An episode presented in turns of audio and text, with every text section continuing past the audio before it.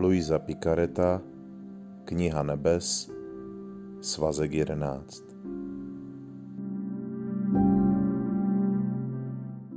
Šestého srpna 1916.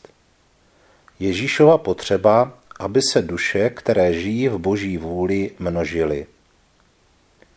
Když jsem byla ve svém obvyklém stavu, můj sladký Ježíš přišel jen na chvíli a jen tak mimochodem a řekl mi: Má dcero, má láska cítí neodolatelnou potřebu, aby se duše, které žijí v mé vůli, rozmnožily, protože jsou místem mých čtvrtí. Má láska chce všem prokazovat dobro, ale hříchy mi brání, abych na ně vylil svá dobrodiní. Proto stále vyhledávám tyto čtvrti. V nich mi nic nebrání vylít své milosti a skrze ně se na nich podílejí města a lidé, kteří je obklopují. Proto čím více čtvrtí mám na zemi, tím větší průvan mohu dát své lásce a tím víc se rozlévá do dobrodiní pro dobro lidstva.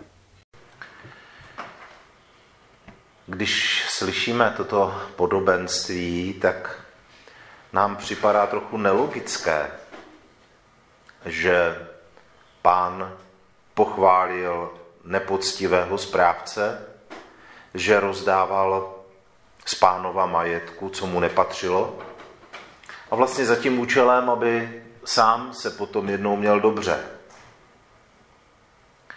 Ze strany lidské logiky to skutečně nelze pochopit. Ale když se na celou tu skutečnost podíváme očima Krista, tak najednou to začne dávat smysl.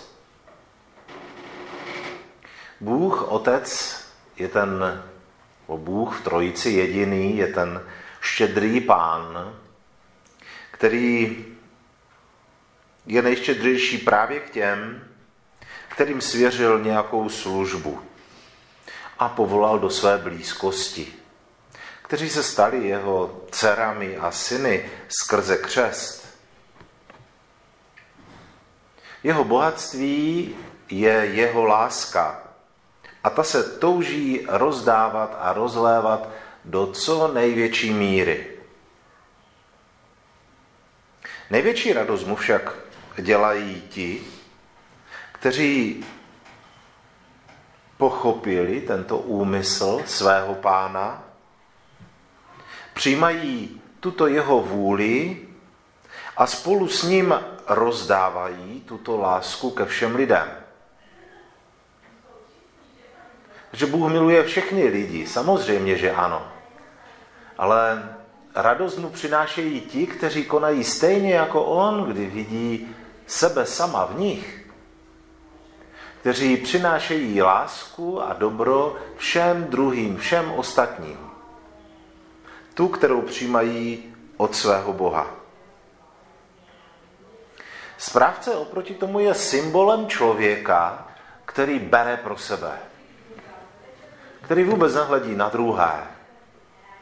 Ale který se pořád dožaduje jenom pro sebe. On se chce obohatit na úkor svého Pána, na úkor druhých, na úkor kohokoliv, ale všechno to dělá jen pro sebe.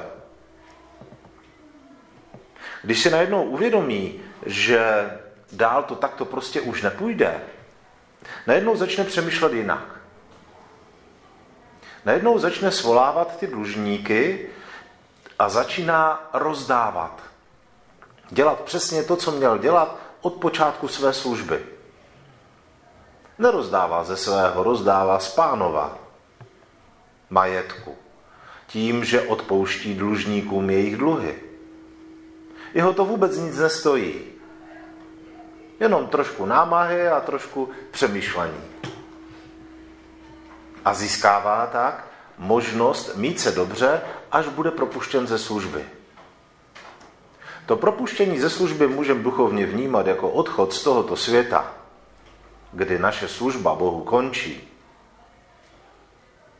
Jestliže se v průběhu té doby, co jsme tady, naučíme tomuto umění, které nás učí náš Pán, to znamená rozdávání lásky a ne shromažďování si pro sebe, tak budeme mít odměnu potom ve věčném Božím království. Tak jako ten správce doufal, že ho lidé přijmou, až už nebude správcem. Přestože ten jeho úmysl v podstatě byl zase jenom zištný, že to dělal proto, aby se jednou v budoucnu měl dobře, tak Pán pochválil tuto jeho činnost. Protože začal konkrétně dělat to, co měl dělat od počátku. Rozdávat z toho Pánova bohatství všem ostatním kolem sebe. Sice to přivedlo až nouze, až zjištění, že dál už správcem být nemůže, ale přesto to začal dělat. A toto je to, co bychom měli z toho celého podobenství pochopit. Že Bůh hledá lidi, kteří se naučí tomuto umění. Nezištně rozdávat z Pánova bohatství lásky. Jsou to jako malá území, malé čtvrtě, kde Bůh může vylévat svou lásku naprosto dokonalým způsobem a nebrání mu žádné sobectví a žádný hřích. Díky tomu, že člověk žije v této boží vůli, vytváří skutečně jakoby obvod, území, jakoby takový určitý okruh lidí, kde se Bůh může dávat nejenom skrze něho, ale dává se skrze nás také druhým. A tak vylít mnohem více dobrodiní a mnohem více lásky na tento svět. Ten nepoctivý správce byl pochválen, že konečně začal dělat to, co dělat měl. Rozdávat z Pánova bohatství. Rozdávat z nepřeberného bohatství lásky. A toto je to, co se máme naučit také, protože tím správcem jsme každý jeden z nás. Každý z nás buď chceme jen pro sebe, anebo se začneme rozdávat. Buď chceme získat všechnu boží lásku pro sebe, což se nám nikdy nemůže podařit, naopak, čím více o to budeme snažit, tím míň té boží lásky k nám doputuje. A nebo pochopíme tu boží pedagogiku s tím, že Bůh má nekonečné množství lásky, nekonečný majetek. A že nerozdáváme ze svého, ale rozdáváme z jeho. Protože on nás v prvé řadě miloval. A tak můžeme naprosto nekontrolovatelně a nepočítatelně rozdávat bohatství lásky všem kolem nás. To je podstata toho, co je podobenství o nepoctivém správci. Kdy se z nás, nepoctivých správců, kteří chtějí pouze pro sebe, stanou konečně správci, kteří dělají přesně to, co chce Pán. Rozdávat tuto nekonečnou boží lásku, toto bohatství všem kolem nás. To je klíčová otázka. A tak prosme, ať také na přímluvu svatého Karla Boromejského, tuto boží pedagogiku pochopíme a zjistíme, že čím víc budeme dávat z tohoto bohatství, tím víc získáváme sami pro sebe.